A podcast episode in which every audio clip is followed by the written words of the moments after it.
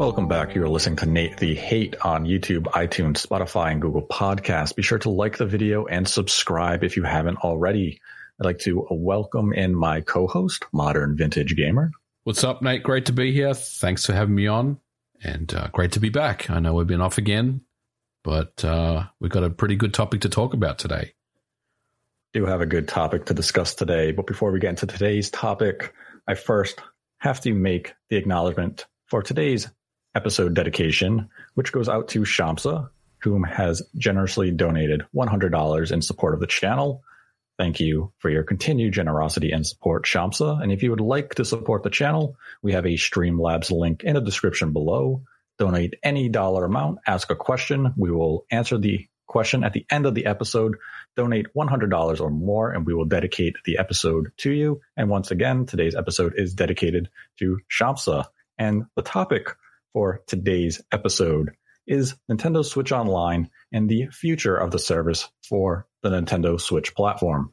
In our last episode, we discussed how Nintendo Switch Online will be expanding with brand new platforms, of which include the Game Boy and Game Boy Color, but unfortunately not the Game Boy Advance. And immediately after our video was published, several outlets came out to corroborate the information that we had discussed, and Eurogamer went one step further, having noted that additional platforms will also be added to Nintendo Switch Online in the future. And today, I would like to add to that that yes, that information is accurate. And one of the platforms that will be coming to Nintendo Switch Online in the future is the revolutionary Nintendo 64.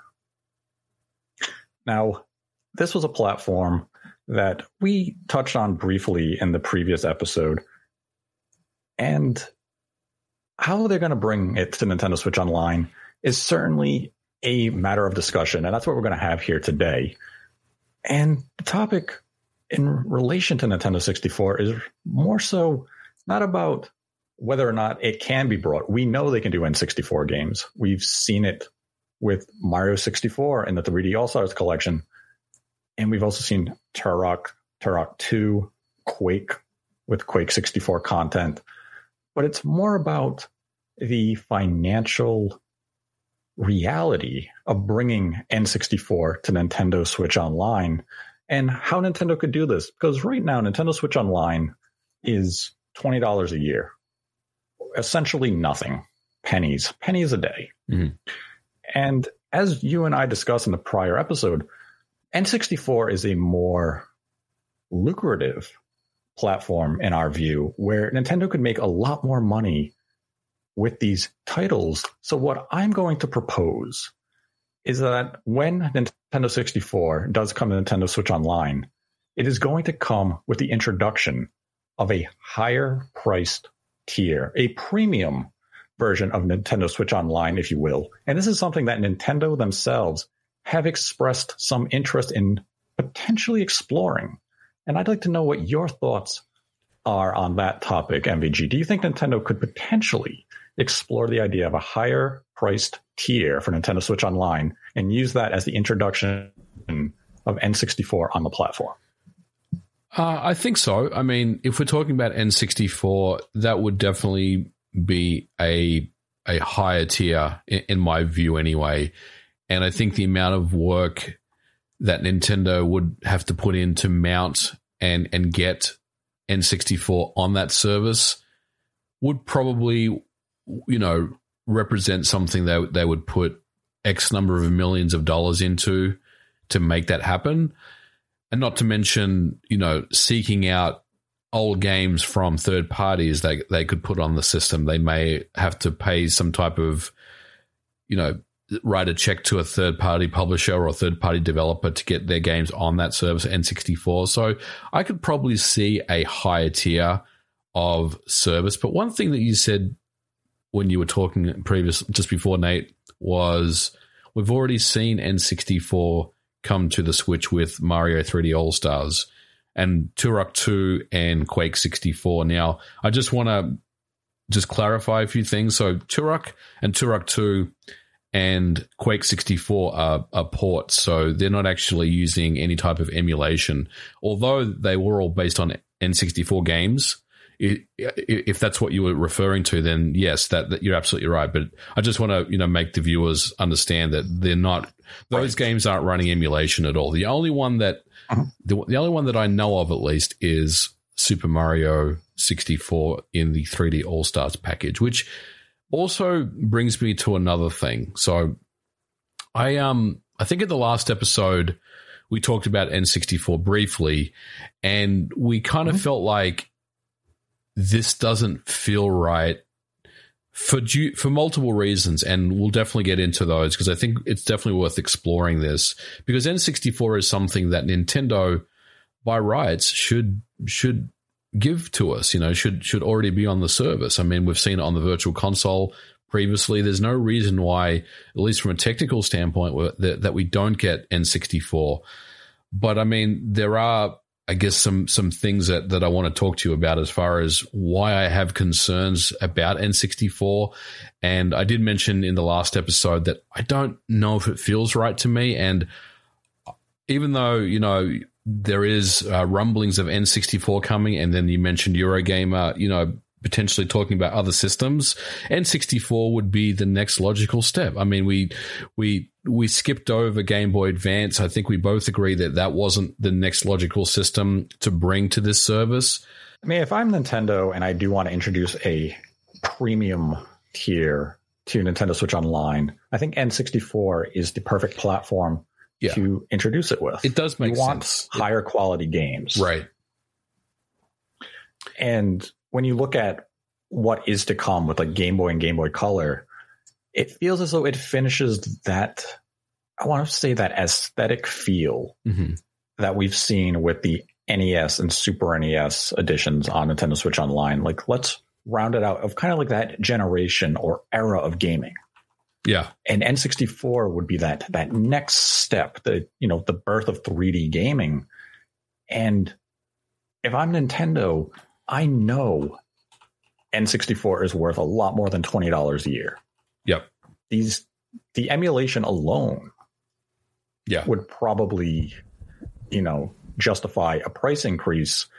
And I think if I'm Nintendo, I really have to gauge at a price range which would feel appropriate because $20 is a steal, especially when you look at PlayStation Plus and Xbox Live Gold, which are upwards of $60 a year, Nintendo's sitting here basically giving you a service away from nothing, though in comparison to those other services, they really don't offer you that much. So N64 coming in at a higher price premium service would allow Nintendo to feel a little more competitive mm-hmm. when it comes to online service competition. But what would feel like a fair price, in your opinion, for Nintendo to charge for the inclusion of Nintendo 64? Honestly, Nate, I don't think they should charge any more than an extra five dollars for it, and even that may be wow. a little stretch. Like, I don't think it wow. should be that high. Like, do you think it's do you think it's like a ten dollar increase or or higher? Like for me, I think it's you know just a little more than what we're paying because they need to be careful. Like if uh-huh. they if they go, let's say for argument's sake, they they push it to thirty, right? or 35, mm-hmm.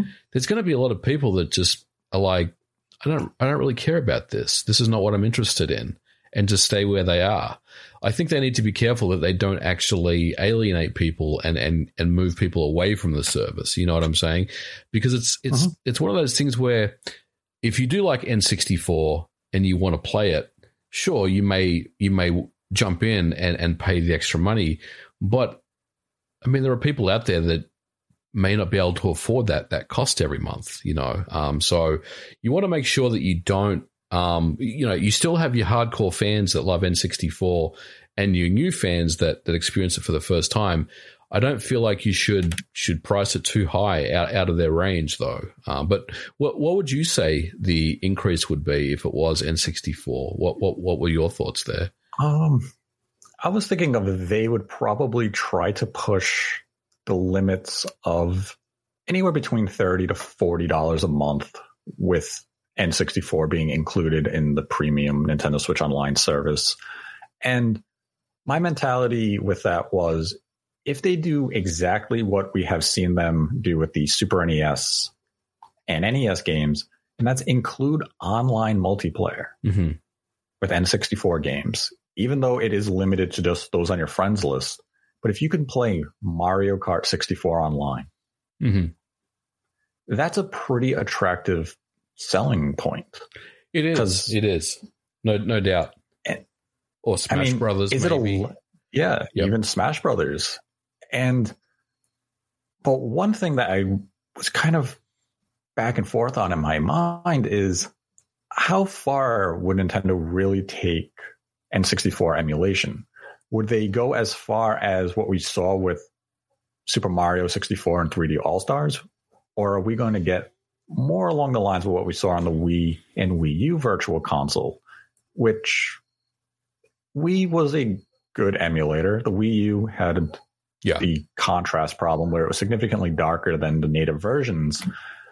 But 3D All Stars with Mario 64, that went well beyond normal emulation that Right. we've seen from NERD in the past for virtual consoles. So maybe it's somewhere in the middle. And, you know, I think $30 a year, you'd have a substantial amount of people who would be fine with that. And you also have to keep in mind that if Nintendo does opt to go this route, you would offer essentially Nintendo Switch Online Silver. Mhm. $20 a year, you get the NES through the Game Boy games. And then you have Nintendo Switch Online Gold, where you get the aforementioned platforms plus this new higher tier, which would include N64. So they would give you options.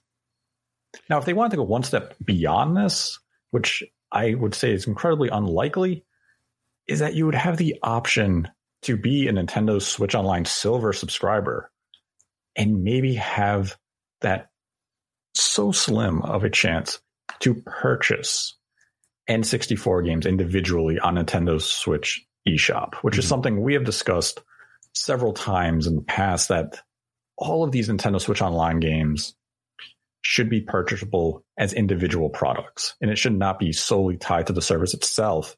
And maybe N64 is the time that they kind of consider that because as we've mentioned, N64 is a potential gold mine for Nintendo, but that can work in two ways. If you do attach it to that higher price service, then it's a gold mine for new subscribers, people who want to upgrade because they want access to those games. But at the same time, as you mentioned, they could potentially price themselves out of certain consumer base. So if you could sell the games separately for 15 bucks, you would at least cater to that audience who maybe doesn't want to give Nintendo 30, 35 or 40 dollars a year for online play. Well, I mean, if you do that, you're you're, you're going back almost to the virtual console model, right? And how much Right. how much was Nintendo charging for those games on the Wii U? Was it ten bucks? I think it varied. I think it depended on the game that you played, but like if you wanted Yeah. Wave Race or um 1080 Mhm. snowboarding or Mario 64, I think you're playing you're paying ten bucks. But so, some other games were, were priced higher, I believe, as well. Yeah, I think most of them are around ten dollars. I think titles like Sin and Punishment may have been fifteen. Yep. Do you think though that if you were a Wii U virtual console owner and Nintendo decided to drop games on the eShop and price them at 10 bucks, we'll say, do you think that would receive some backlash? Not that anyone actually owned and played the Wii U, but do you see what I'm saying? Like basically telling people to buy the same games from the virtual console that you already Mhm. had in your library versus just paying a flat flat price and saying Right. here's N64 you need another extra five dollars or an extra ten dollars to un- unlock this Mhm. service and, and play those games anytime you want for as long as you want. I mean, that's a good point. There definitely would be some backlash from the very small audience that did own a Wii U and bought those games on the virtual console. But given the scope of the Switch's install base, there's so many new consumers that I'm sure there would be some who have been lapsed gamers who maybe haven't gamed since the GameCube era, who have reinvested themselves in Nintendo's ecosystem on the Nintendo Switch, who would be interested in buying an N64 game again Yeah, but as we've each mentioned, if it is just on Nintendo Switch Online service and you have access to it wherever, whenever, that's probably enough to satiate that need. Especially if you can launch the service with titles like, you know, Wave Race, as you mentioned, Mario Kart. And if you're Nintendo, how do you bring Mario 64 to this service after having released Super Mario 3D All Stars? I mean, that's a great question. And maybe you, maybe you just bring out Mario 64 emulated without any of the enhanced versions or the enhanced features that you got with the 3D All Stars collection. Maybe it's just but, just a, a ROM at the end of the day, right? And I don't know. I mean, th- and that's the other thing that that makes me wonder if, if this is something Nintendo will actually follow through with. I mean, because the other question I have, and I know I know we have to talk about this because it's the elephant in the room, literally, is if you look at the top 25 best N64 games, there is GoldenEye in that list. There's Banjo Kazooie. There is um, Perfect Dark. There is Jet Force Gemini. There, there mm-hmm. is uh, Diddy Kong Racing. You know, there's all uh, Conker's Bad yeah. Fur Day. There's that amazing collection of Rare games that its absence would almost, you know, just be like, well, what's the point if we can't have these games? And um, mm-hmm. unless Nintendo has indeed struck a deal with Microsoft and got these games on this service, which that is an absolute reach um, for me. That's that's me fanboying. You know, I, it's very hard for me to imagine that um, we'll ever see those games on that service. So, how do you kind of deal with the void of those amazing games that are literally in the the best 20 25 games uh, for the N64 that absence you know that big gaping hole that you would you would have that you just can't fill. I mean do you think that would be something Nintendo would be not concerned about but very very much aware of and and they would still try to figure out a way around that? But what, what are your thoughts on that We'll be back after a quick break. Ever thought modern video games should be more interesting? At the Gaming Blender, we take randomized genres, mechanics, and make a new game every episode. I've added permadeath. We have a survival game of a hardcore simulation, which could be House Flipper, and with the permadeath of XCOM. And that all has to be an action adventure. Yes. Oh dear. Yes. And sometimes it doesn't quite work. And you you have a construction off over the course of the of the narrative. A construction off. The way the way we can do this is that we ditch your idea entirely. Entirely. Check out the Gaming Blender on all your favorite podcast platforms now. Yeah, that's that is certainly a big problem for Nintendo and the N64 and you know in general because if we think back to a couple of years ago when the topic of a Nintendo 64 classic was brought up, the constant mention of if you don't have Rare games on this mini, yep. what's the point? What's yeah. what's the appeal of buying an N64 mini? Right. And people say, "Oh, well, there's still a lot of good games." No one's debating that. There are a lot of other good games. But when you think back to N64 memories, for a lot of people, it was playing local multiplayer of GoldenEye with friends or yeah. Perfect Dark or exploring the world of Banjo Kazooie on your own. Yeah. And if you're old enough, you may have played Conker's Bad Fur Day.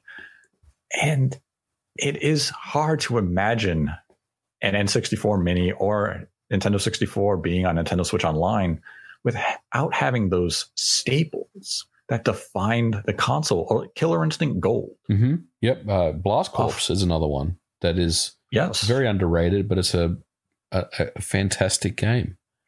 Yeah, fantastic games, iconic mm-hmm. N64 games. I mean, who doesn't picture that introduction sequence for GoldenEye 64, yeah. the spinning Nintendo logo, and then the Rare logo coming up, and the introduction of James Bond, or watching the N64 logo spin and become the Perfect Dark icon. Yeah, I, I mean, and if you could have if you could have GoldenEye on the NSO service with the multiplayer, I mean, come on. what else is it? What, what else do you want, right? I mean, that that thing is going to print nothing. Money. That, that's going to print money. And so the absence of stuff like that really makes it hurt. Um, now, that's not to say there isn't some amazing games they could put on this service. Nintendo obviously has a lot of things up their sleeve that they could do. It's just that Mhm. you know there's there's just ten quality Rare games right there that that will just never be on the service, unfortunately. I mean, and it is a it's a harder sell to people, I would say today, than it was 10 years ago or more with the Wii U and the Wii virtual console. Like when the virtual console was out there and you were buying N64 games, it really was just a wave of nostalgia because we didn't have means of playing these games any other way at that time back in 2006 Right. Emulation on PC did exist, but it's it wasn't perfect. Yep. And you needed a high-end PC to really get N64 games running at an acceptable performance rate. Now, emulating N64 games is as simple as taking out your phone. Yeah, that's You true. can emulate that or you can get an Xbox Series S, Yep. go to MVG's channel and play N64 games and figure out how to do it That's true. it's it's more challenging now to really get that appeal of nostalgia that you had, you know, 15 plus years ago. So just offering Mario 64 and Mario Kart and Wave Race on Nintendo Switch Online alone may not be enough to sell everybody, but at the same time, it's a lot more exciting than Game Boy and Game Boy Color. Yeah. Yeah. And I think with the advent of N64 coming to Nintendo Switch Online, it's more about a promise of what the service could potentially expand and evolve into. And if I'm Nintendo as a business, I know I can make more money with the service. But at the same time, I have to acknowledge what I'm offering you. I'm offering you nothing. Mhm. I'm giving you access to cloud saves, online multiplayer, which is devoid of all modern features. I mean, some Yeah. most of our games barely have a lobby. We don't have voice chat. So all we're really doing is charging you for PVB con- connection. And we made this look appealing by giving you access to old retro games at a drip feed. And they know they have to make this look better. And N64 would be that answer. But they do have that software problem that you bring up the absence of Rare games. And when you really think of even Nintendo's output, yeah, there is some iconic games that Nintendo published throughout that generation. But what would you pick as like the initial wave of releases for N64 if you had to choose like 10 games Ooh. that would really make you excited, removing the Rare and Yeah. the improbable from the equation? Well, I mean, obviously, you would pick Ocarina of Time. That has to be in there, and I think Right. that's probably one of the reasons why it, you know N64 on the service. You know, I, I would I would say potentially could happen because Ocarina of Time is uh, look. I feel really strongly about this, Nate. I think Ocarina of Time and Majora's Mask will end up on the Switch. I just don't know when and in what medium, whether it's just you know a, a double pack collection or if it's on this service at some point. But I, I, I feel pretty strongly that we'll see those games. So anyway, I'd say Ocarina of Time. Um, look, I would say um, I'm, I'm going to skip Super Mario 64 because I I feel like Nintendo wouldn't do that. Like I, I feel like they would say, look, if you want Mario 64, there's 10 million copies of Super Mario 3D All Stars out there. Go figure it out yourself, right? Good luck. Uh, yeah, ex- pretty much, yeah. Um, so Star Fox 64 would be another game that would absolutely make the list. Paper Mario, I think, would make the cut. Mario Kart 64, I mean, that's an absolute certainty. If you want, if you want to sell people on N64, um, you got to come with the heavy hitters. And Mario, it doesn't get any bigger than Mario Kart, right? So, um, right. F Zero is another game that I would put on that list only because I love F Zero. Um, I would probably put Mario Party three. I want to say on there, or maybe two. Well, I wouldn't put both. I'd put either two or three, and I always get confused about which one is the better game. But whichever one is the better game, um, I would put that on there. Um, look, I would also, I would also tap, um, I would also tap LucasArts and say I want Rogue Squadron on there. Right, that has to go on there. Um, Smash Brothers would be another one. I don't know how many is that seven. Uh, Excitebike 64 would be another one I would do. I would do Wave Race as well, and maybe 1080 snowboarding. Um, and Okay. I would round it off with like Mario Golf or Mario Tennis. I think that would be a pretty that would be that would be pretty compelling to anyone that's that sees these games on there and says this is this is pretty good. You know, I, I would do that. I mean, was there anything that that's that I missed there on that list that uh, you can think of? Um,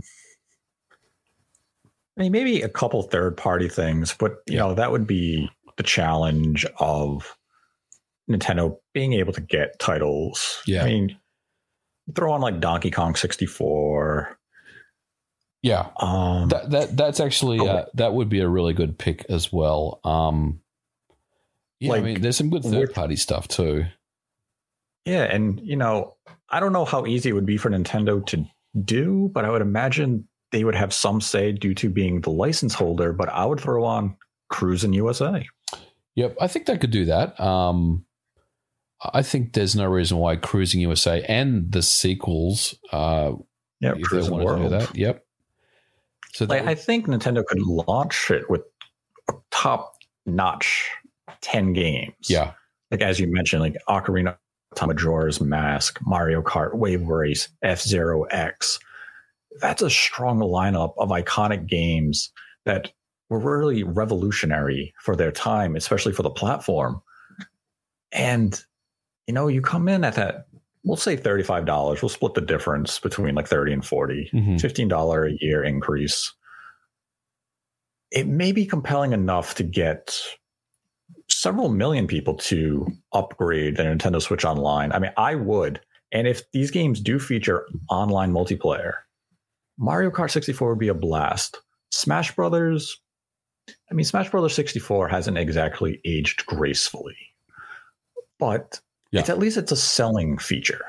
yeah, Now, I mean, I don't know how complex it would be to add online to N64 games. I mean, I imagine it was complex to add to even the Super NES and NES games because they essentially just made the local multiplayer online. hmm So, I mean, if you got it down to perfection on those platforms, I would imagine transferring that code to N64 probably wouldn't present too many obstacles. Yeah. If it's the same type of utilization of just making local co op into yeah. online I- I, I think it wouldn't be that much more complex than than what they currently have. But um, if you want to do four player, you know, split screen Mario Kart, I mean, right now the service only handles two. Um, so adding four players means that they may have to tweak things to get that that working properly. So there may be some additional overhead there as well for them. But I, other than that, I, it's it's probably not that much more difficult than what they already have. So certainly it is viable for Nintendo to bring N64 to Nintendo Switch Online, but there's still that there's still a problem that's in the back of my mind of how exactly or does this really make financial sense for Nintendo to introduce a higher tier, introduce it with Nintendo 64 when N64 games, if you go the emulation route that we saw Mario Mhm. 64 and 3D All-Star Collection, doesn't that kind of promote the idea that there is a more profitable way of releasing these games as individual products on the eShop? Because even though it's not emulation, they're ports, as you mentioned at the start of the show. Yeah, Turok games, Quake, yeah. They have all found financial success being standalone releases, and that should prove that there is an interest in these older titles. And Nintendo is certainly well aware of that market data.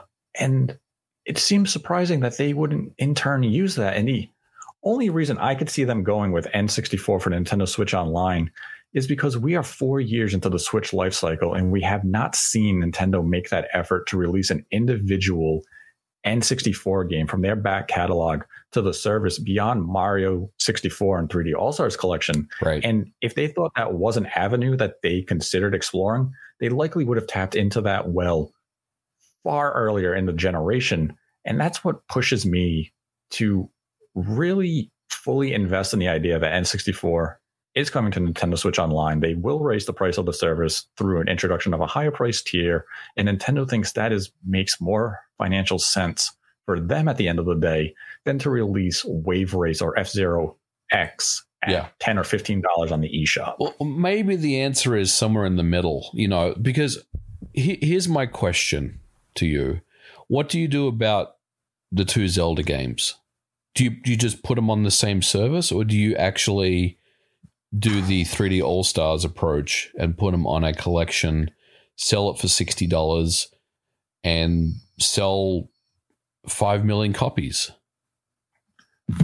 What, what- Six months ago? wouldn't Nintendo want to go that? Because I mean, I guess the point is, if they just set up N64 online and throw everything on there, they're all, they're, they're they're giving us a message here that whatever you know, anything that's N64 is not going to get the um the enhanced treatment after this. You know, we're we're pretty much making a statement here that other than third parties that that do their own collections and stuff, you know, Castlevania may do their N64 Castlevania collection. We'll see. Those games are horrible.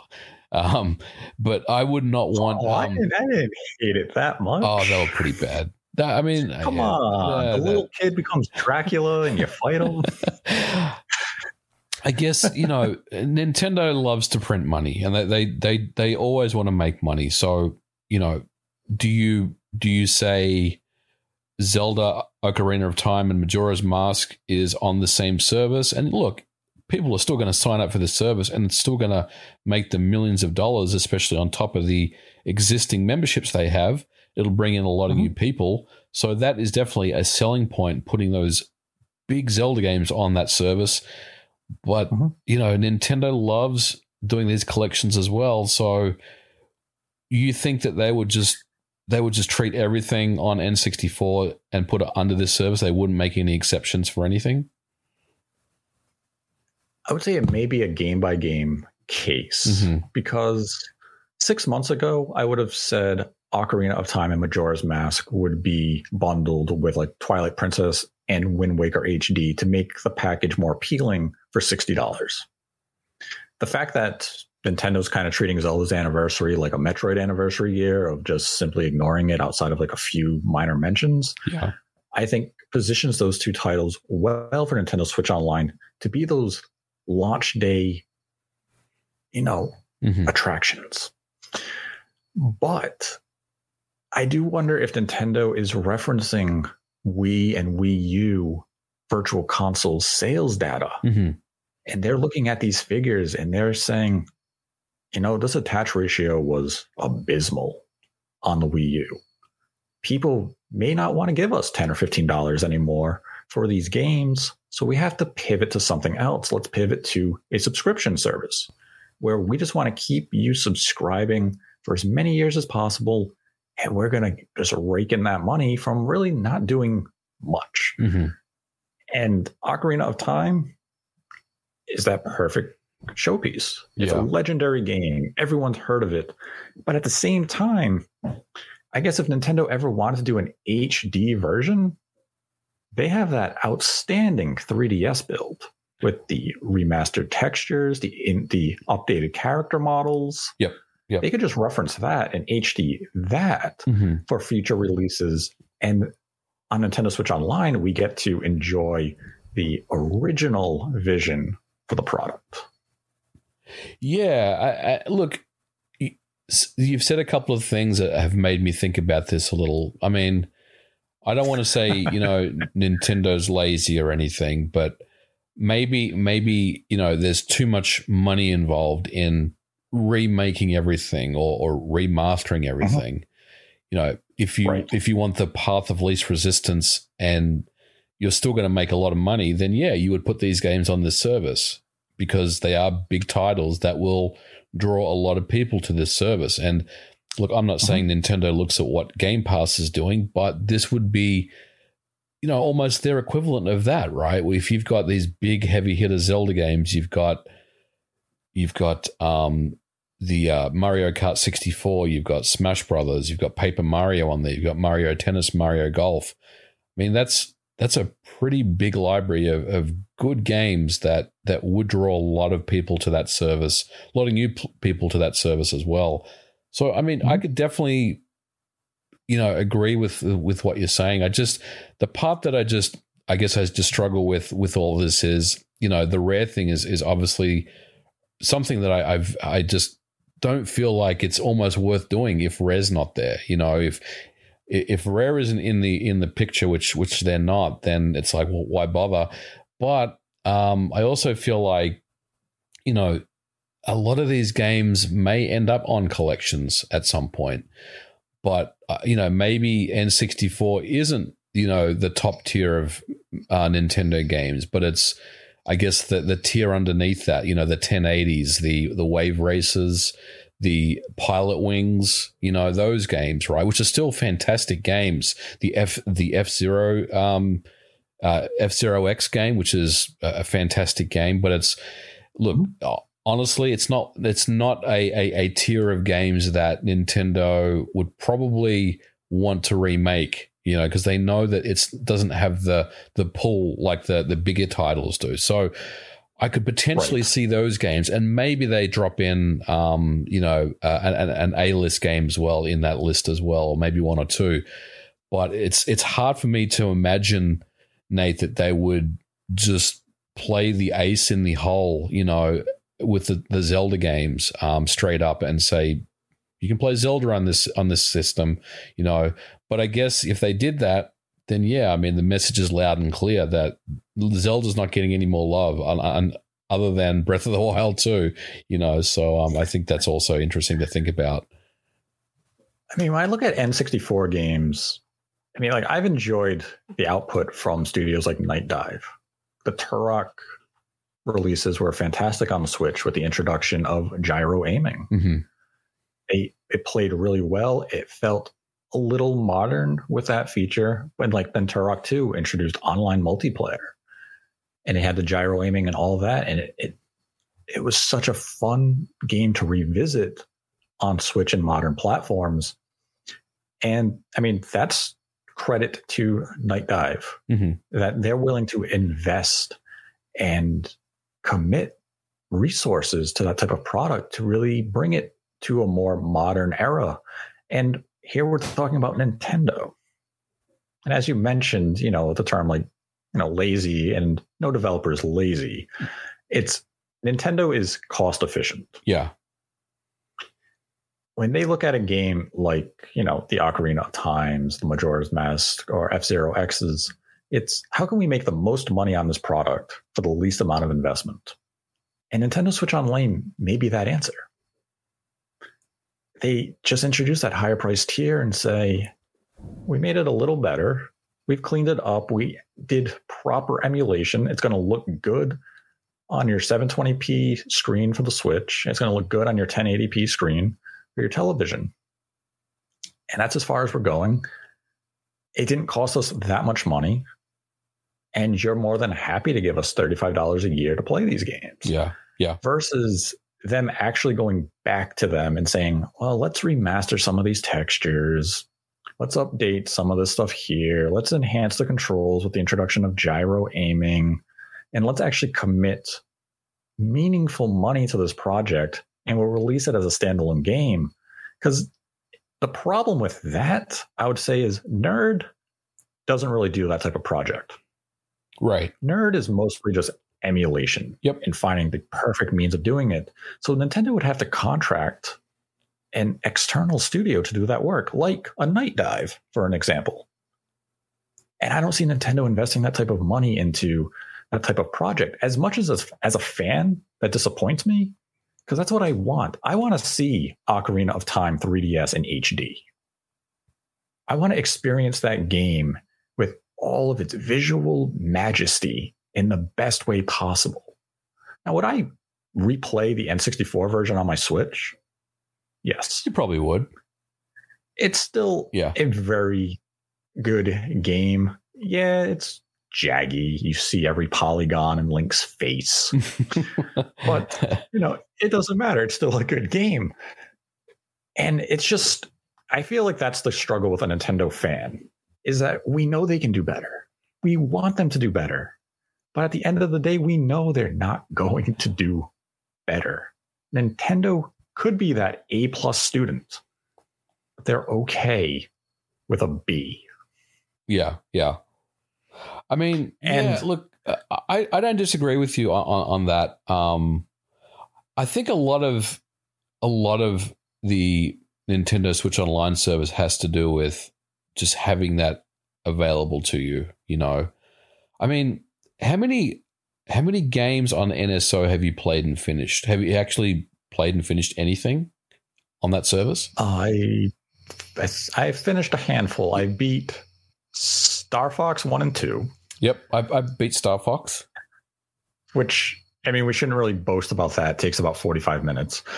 Um, There's a lot of games you can you can you can blaze through pretty fast on that service. Yeah, I, I went through um, Super Ghosts and Goblins just because I love that game. Did you do two loops of that and get the true ending, or you just did the the just first? the first loop? Yep. Yeah, I did Link to the Past because I replay that game wherever it comes out, mm-hmm. And I did Super Metroid and Super Mario World. So the games that I played to completion are Star Fox, Super Metroid, and I think that's it. Like I haven't played and finished anything else. Um, I've played, you know, I played a few rounds of Mario Kart. I'm probably halfway through, you know, the 150cc um, stuff right now. But I guess what I'm getting at is is it just a convenience thing for a lot of people where it's like I've got all these games at my fingertips versus yeah. I'm going to play every single one of these. It's like Netflix, you know. Um, having Netflix available to you yeah. is cool because you have you know a thousand movies and and a hundred TV show series at, at your disposal, and they're kind of basically banking on the fact that they don't care if you actually play anything; they just don't want you to lose your subscription. And I think adding N64 is you know is is cementing that approach. And you know provided they add the right games on that list will also help generate new people very much in the same way as game pass. Yeah and i think that's the goal with this is that they're running out of quality nes and super nes games that they could really add to the service. Not counting you know like earthbound and mm-hmm. Mario RPG, which just seem like Nintendo's intentionally not wanting to bring them to the service at this point. But they seem like they're at the bottom of the barrel and scraping it to find something to put on the service. So they're kind of in that desperation mode of we have to make this service more appealing. Game Boy and Game Boy Color will give you that temporary moment of, oh, cool, I get to revisit you know, Donkey Kong 94, the greatest game of all time, or Super Mario Land. Yeah but you need something more to keep people compelled. And that's where N64 would come in. And you just give them like the titles we have mentioned. And that would be enough. Even if it's, even if you just play F Zero X for 10 minutes. Yeah. It made you, you saw that title on the screen or on a Twitter drop. Mm-hmm. And your reaction was, I got to give Nintendo, you know what? I'm to upgrade my service because I want to play that game. Absolutely. Nintendo doesn't, care. Nintendo doesn't care if you ever play the games. They just want to make you upgrade your subscription. They just like Microsoft. They wanted people to go from Game Pass yeah. to Game Pass Ultimate. Yep. And they made that deal sweet by saying Game Pass Ultimate includes Xbox Live. And it was like, well, why am I going to do why am I going to do Xbox Live without Game Pass? I may as well get Game Pass and have access to all these games. Mm-hmm. So it's kind of the same thing with Nintendo Switch Online. You can have Nintendo Switch Online or just NES to Game Boy games, or you can have Nintendo Switch Online Gold and have access to N64 and whatever else Nintendo opts to bring to the platform moving into the future. Because if you introduce a higher price tier, as Eurogamer reported, that there can be other platforms coming to the service, this is where I would let that begin. Because now we want to bring you like more premium platforms and N64 would just be the first step of that. And if Nintendo can communicate that, that their intent is to bring, let's say, more 3D generation games, not, I'm not going to say like GameCube. That's way too far. GameCube is yeah. ripe for remasters. Absolutely. GameCube is, yeah, it, it is is something that I think Nintendo has in their back pocket as as a as a system where they just want to bring out enhanced versions of, just like they did with mm-hmm. um, Mario Sunshine. Yes. So that's where like, but there's other platforms like this is pure fanboying. But what if Nintendo was able to work a deal with Sega and the Dreamcast came over. Oh, that is fanboying, but um, I I would I would love that. And look, you know, we have seen them bring out different systems before. You know, um, we talked about this in the last episode as well. You know, TurboGrafx is is a system that they've done before. Um, but Dreamcast, are you kidding me? That would be that would be pretty hype. Um, and I think that would get a lot of people excited for it because Dreamcast is one of those systems that's so beloved, and that a lot of people that haven't experienced the Dreamcast before may have heard about it and heard how great it was, want to check it out for themselves. And you know, you've just got a a, a real top tier list of games that that that's at your disposal. So Dreamcast would be mm-hmm. would be amazing to have on that service. Yeah, I mean that's definitely fanboying, but I mean outside of like Shenmue, we really haven't seen many Dreamcast games make the transition to this generation. Yeah. We haven't seen a modern take of Modern Taxi. Right. We haven't seen, you know, we're getting a House of the Dead remake. Yep. But that's not House of the Dead 2. That and, was the Dreamcast. And Power Stone was was in that Capcom leak. Um, so I'm not really sure what, what, yes. Capcom's planning on doing with Power Stone. Even mm-hmm even if that even exists, you know, if that's real at this point. Right. So there's there's a lot of potential if Nintendo opts to go with that higher tier. And you know, I think that's exactly what Nintendo needs because nobody's excited about Nintendo Switch Online updates right now. Yeah. Nobody really looks forward to them. They drop on Twitter and people say, "Oh, look, what was added this month?" It's a meme. Two Super NES games. Yeah. I mean, some of the games yeah, that they people, bring out, some of the games that they bring out are, are, actually quite good. But the thing is, they're not. Um, you know, they've already kind of run the course on on those systems. You know, there's not other than mm-hmm. Chrono Trigger and, and Mario RPG, which I mean, Square Square has those games in their back pocket, right? Um, or at least Chrono Trigger. I feel you know that they want to do something more with Chrono Trigger. You know, they don't want to just put it on this service. Um, you know, I, I think I think they've pretty much you know tapped the you know tapped out. I mean, there's they've just used up their their reserves there. You know, and and now they're doing like I said, you know it's not the the the B list of games. We're at kind of at the C and D list of games now, which are still pretty good games. Um, the SNES has a vast library of great games, but it's just you know Bombuzal and and games like that. Um, you know, aren't anywhere near as, as good as kind of the the legendary classics on the Super NES, unfortunately. Correct, and I mean that's the thing where I feel as though people have been disappointed with what we've gotten from the Super NES since it launched on the service. When it launched on the service, day one, you had Super Mario World, mm-hmm. Link to the Past, Super Metroid, and a handful of other fantastic games. Yoshi's Island. You had some of the greatest games of all time put there day one. It's just been that follow up yeah. of what's come to the service since then, where it's just kind of been like, there's still a lot of quality on it. Yeah. It's just not exciting because as ex- Nintendo Switch Online is kind of it's exciting in the moment of whoa, I got these, I got five greatest games of all time I want to play, and then reality sets in after a few weeks of I don't actually want to play this game. it's just cool that I have it, right. and I mean N64 could fall under that same spell because as you mentioned. If it comes out, we'll say 10 games strong right at the start reality will set in for people when they really notice that you're not going to get GoldenEye in the future. You're not yeah. getting Perfect Dark. You're not getting Banjo Kazooie. You're not getting Diddy Kong Racing. And what they remember playing when they were children isn't feasible right for the service right. it's going to be that you know that moment of just disappointment that what you really wanted from the service is just not possible. But that shouldn't take away from what the service can gift us with Ocarina of Time and Majora's Mask. And maybe it's just us being that jaded older Nintendo fan mm-hmm. that we've played these games on our Wii, on the Wii U, on the 3DS for some of them, that the idea of replaying Star Fox 64 for the what third consecutive generation has just lost some of its appeal. But for those who maybe this is their first Nintendo platform, they're going to be gifted some fantastic experiences Yeah. that you know that they might be memories that stick with them forever for if, especially if they're children.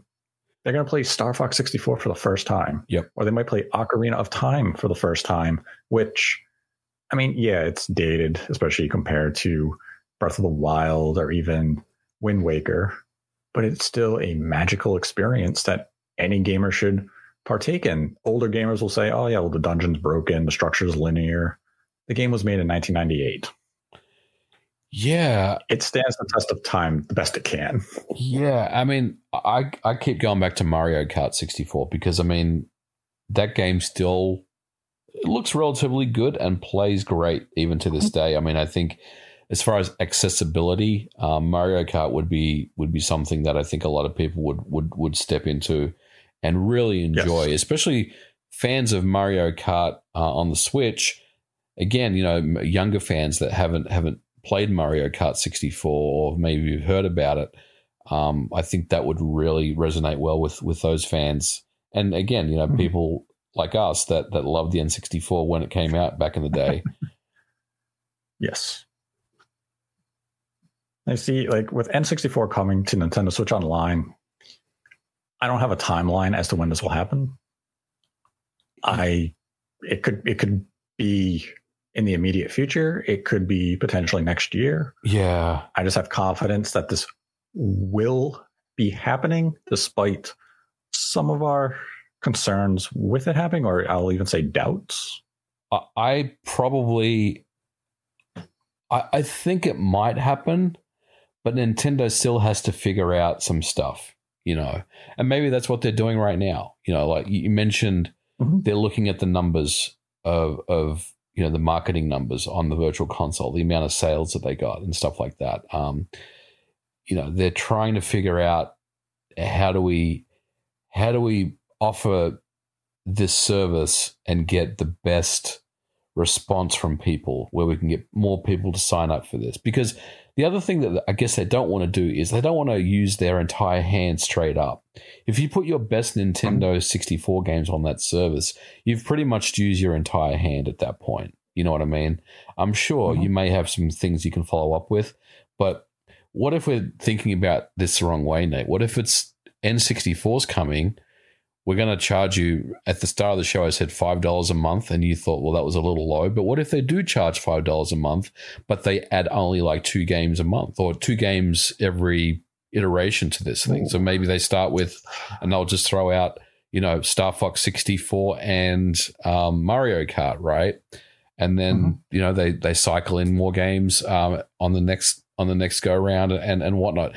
Maybe this is a smaller, more curated um, version of the NSO where it's a lot bigger than this. You know, I could. Do you think that's that's potential potentially something that they could do? I could see them considering that. Like my the only reason I would expect them to throw out a you know like a dozen high quality N64 games right out of the gate Mm-hmm.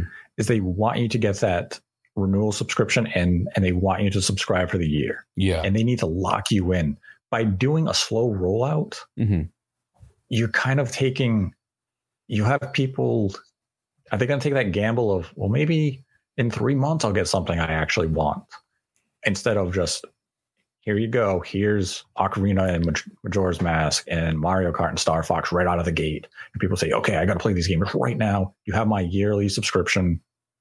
And then after that is when you kind of you trip. That's when nintendo just falls on, towards the finish line saying oh crap we have no more games but we got your money up front. Sorry. You know, it's kind of that we want to, that's why, you know, I like, like a storefront. hmm You put all the appealing products next to the register, like those stupid trinkets, so that a person buys the candy bar when they're waiting at the cash register or at a casino. You put the best machines right when you walk in Right. Because they want you to sit down and play. So That's true. I want you to true. subscribe to Nintendo Switch Online.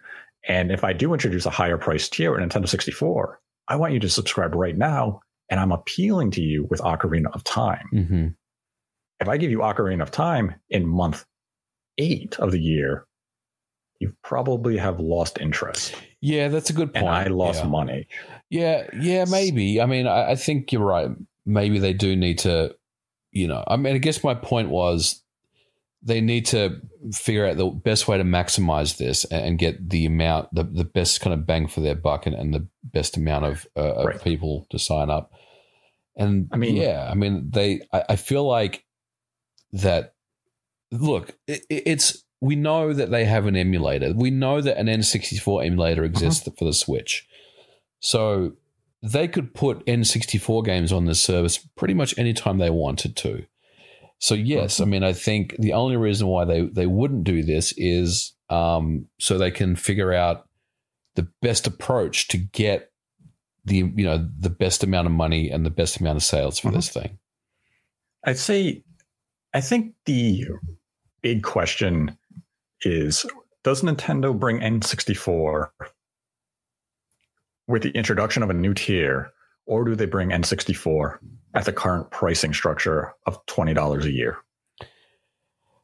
Um, well, that's, I mean, I see, here's the thing. I never, I don't think that whatever, if if it is a new tier, Mhm. I don't think it's going to be a substantial increase. So I, I'm kind of, I'm kind of living and dying by the $5 increase. You know, that's the hill for me, right?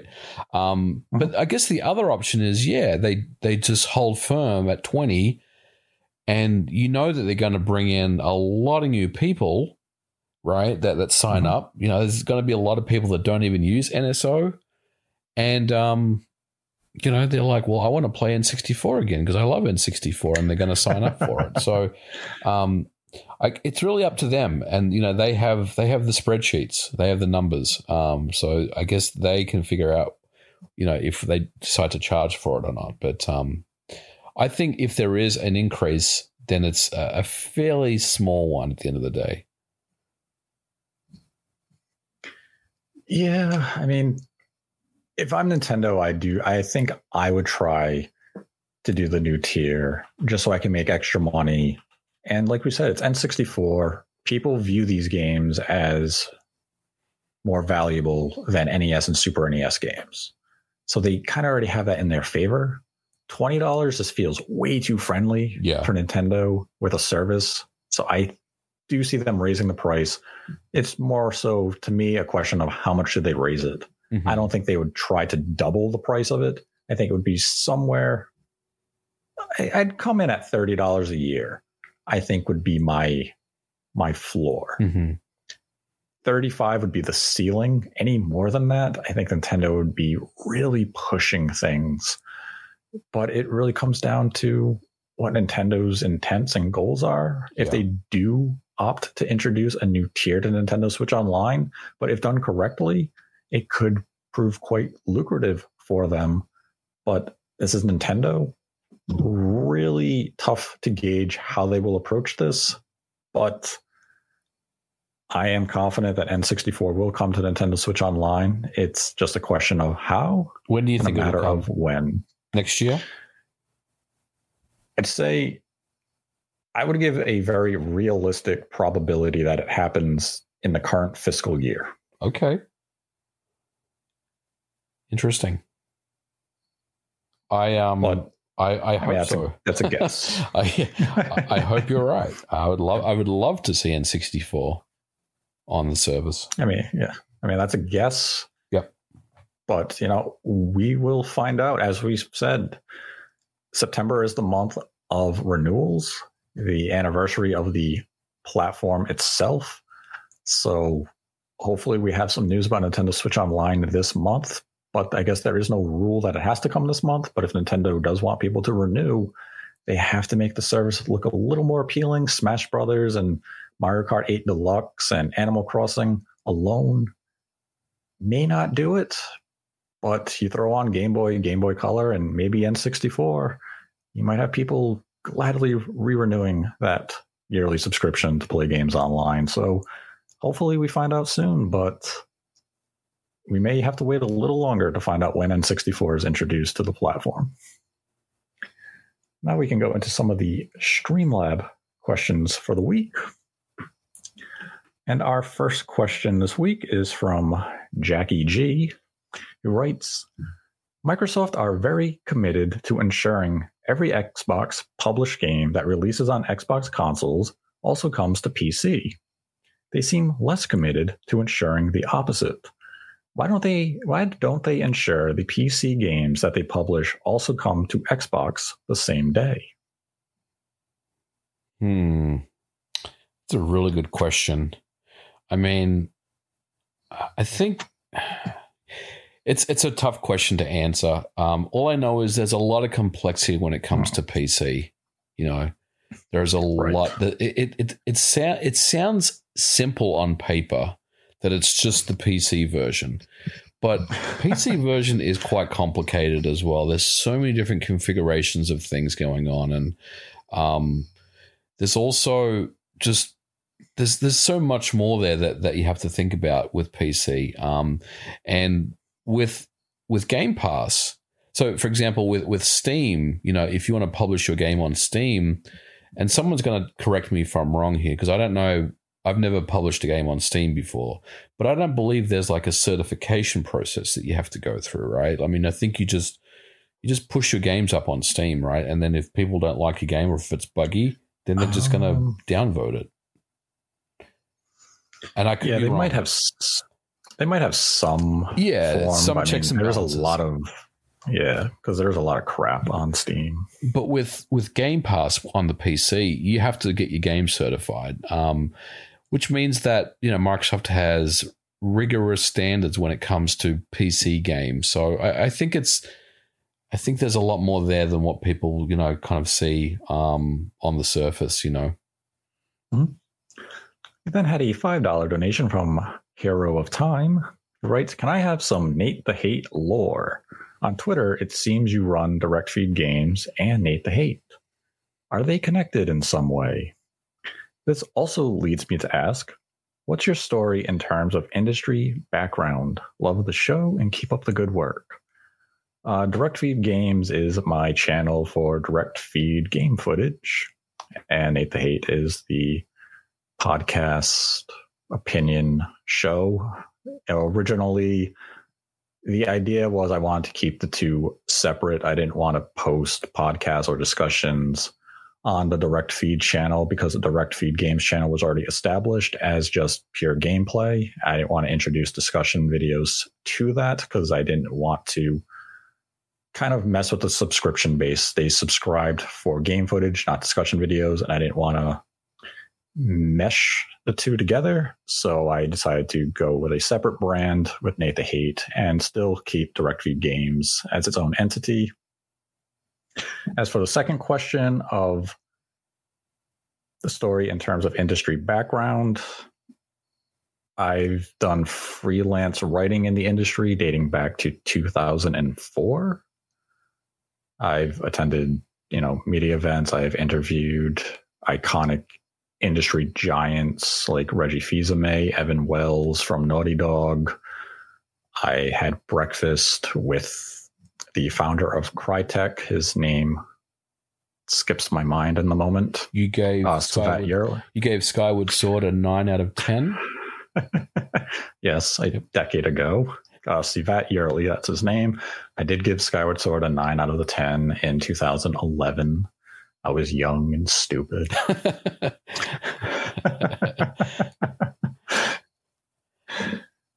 we all make mistakes. then had a $3.98 donation from Matanume, who writes Like many others, I too am happy for your work on Quake MVG. Thank you. Hard time wanting to start the game because I still haven't finished the campaign of Turok 2. I struggle to finish after the third level. How does one deal with this on similar games? As far as you know, not being able to start a new game until you finish a game, like, or are you? I'm not really following along. Like, are you, is he t- referring to Turok specifically, or just not being able to start a new game when you're currently playing a game at, at the same time? Because I'm very much of the same mindset if that's what you're asking. Like I I tend to focus on one game um, and play it to its completion, if possible, Mhm. before moving on to something else. And probably why I have such a huge backlog of games. Yeah, I usually try to focus on one game, play the completion, then go to something else. But it also depends on the game. If it's Yep. not very narrative heavy, I can kind of jump around to a game because I, I know I can just pick it up and start off, you know, exactly where I left it off, be it a week ago, a month ago, and it doesn't really matter. So it's kind of, I wouldn't say I really hit that problem. So, like in a situation of like playing Quake or playing Turok 2, I would probably just play them interchangeably because I mean, structured they're pretty similar, controls are similar. So I'd probably start Quake, and if I fell in love with Quake, I would just play through Quake, and then I'd go back to Turok 2. Yeah, I mean the thing about Quake is it's just you know the campaign is just there's no story there. You know, it's just shoot and kill and shoot and kill and have fun. You know, get to the next level, get the keys, and and and proceed. So, you know, there's there's no nothing kind of compelling as far as you know you're you're kind of Mhm. got two storylines intertwined with each other because you're playing different games. It's just um you know great first person shooter action that you'll love. Right. And sometimes going to a new game, you know, like Quake, instead of focusing too much on Turok 2, going to Quake may actually help you when you return to Turok 2 because your mind has now reset and you can look at it through fresh eyes and you're not just focused on trying to complete that level. So sometimes just taking a break for a game and playing something else and then coming back to the previous game, you might find more success. We then had a $100 donation from Shamsa, no question. And Shamsa is the recipient of today's episode dedication. As always, thank you for your generosity and support. We then had a $1 donation from Liam Warner, who writes Nate, I have to ask, which one is worse to screw with, the Mafia or Tetris Holdings? Ooh, Tetris. has to be Tetris. Yeah, people thought I was joking when I said that on the Spawncast a couple of weeks ago. No, You don't mess with Tetris Holdings. No, I, I, dude, I know, I know. Um, I, I, I um, know all about Tetris Holdings. They are very powerful and very influential. And Yes. I said the same thing on the Spawncast. You make a video about Tetris on YouTube, it it Mhm. will get taken down. Yeah, they Tetris Holdings doesn't mess around, and I know people, you know, thought I was having like a lighthearted moment. No, there's a reason certain platforms only have as many Tetris games as they do. It's because the Tetris Holdings company will restrict the amount of Tetris you can have. That's why Tetris Effect took so long to come to Switch because Tetris Holdings said you have Tetris 99. You don't need another Tetris right now. And that's a very real thing of how they operate. So don't metro, don't mess with Tetris. we then had a one dollar donation from Auric three hundred five. All right, hi Nate and MVG. Love the podcast and all you guys do, keeping it real with gaming news. I recently grabbed a Mario Game and Watch and have the Zelda one pre-ordered, and wonder if they're worth keeping sealed or should I open them up and enjoy them. The Mario Game and Watch was only supposed to be available till March, and a lot of retailers still have them. So it appears Nintendo shipped a lot of them. Zelda remains to be seen how many they will ship of that. They may have learned from their mistake of making the Mario one too plentiful, and they may make the Zelda one a little more rare in terms of product run. But I don't think either one will be considered valuable moving into the future. I would I mean, open it up if you want a fancy desk clock, but I mean, it's really kind of a personal decision of you want to play a game and watch, or if you want to hold on to them as collector's items and keep them sealed. I mean, I think Link's Awakening will be on the NSO service eventually. So I would go ahead and keep your system sealed personally and wait for that day to come because I think it's it's coming. Mm-hmm. We then had a $3 donation from Dubious Food. Right, I've recently been playing Rush Rally Origins, and it uses procedural generation to consistently create the tracks. This cuts down on storage space and increases performance. Can you explain a bit about how this works and why other games don't do it. Well, there are games that do use procedural generation, and I guess the big one that comes to mind is No Man's Sky, which has become an exceptional game. I know it it it started out its life not doing very well, got criticized heavily, um, misleading information, a lot of a lot of empty promises, um, things like that. But um, Hello Games has come good and really delivered something really really great. But yeah, I mean, that is the ultimately procedurally generated game that I can think of. And if you look at the file size of that game, it's quite tiny compared to other games, you know, that, that it's compared to um, those kind of space simulation slash exploration games are a lot bigger in size. So yeah, I mean, I get the reason why procedural generation is so small is because you're really not dealing with anything other than just crunching numbers. And, um, you know, if at the end of the day, you're just generating levels, you know, I hate to say it, but procedurally. So there's no, um, there's no kind of, 10,000 lines of code that builds levels or there's no you know um, scripts that that run to generate levels that that always generate levels in the same way procedural generation is just a, an algorithm that you know will build these levels for you, but it does it in such a real compact and and small way. And um, like I said, the best option or the best thing I can think of, the best example would be No Man's Sky because that is is very very small in in you know in size when it comes to the actual file size of the game. Then had a five dollar donation from Luke. Who writes, "Love both of you guys. Could we also possibly be seeing?" Some other updates coming to Quake 2, like Quake 1 was treated that was my favorite multiplayer game with all the cool mods like freeze tag, capture the flag, etc. Have some wieners on me, boys.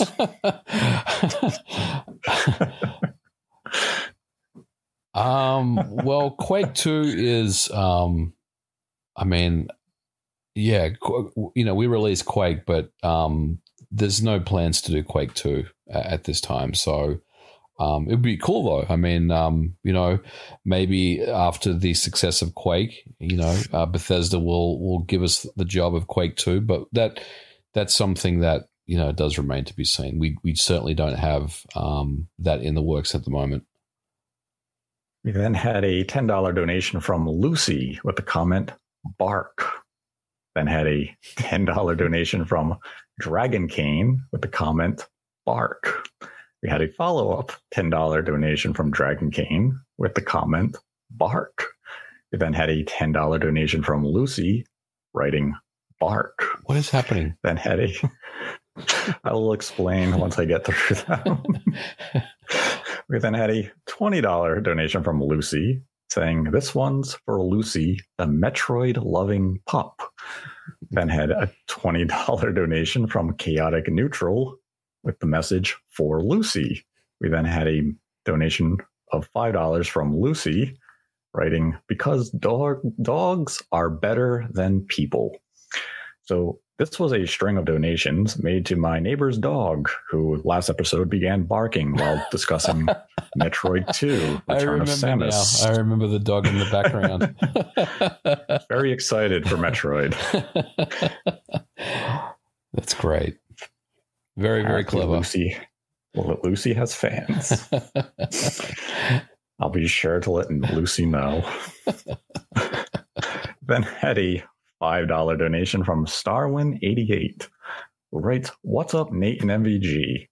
I, I recently bought an OLED PlayStation Vita with the intent of modding it. I wanted to know is it possible to run GameCube and emulation on the PlayStation Vita?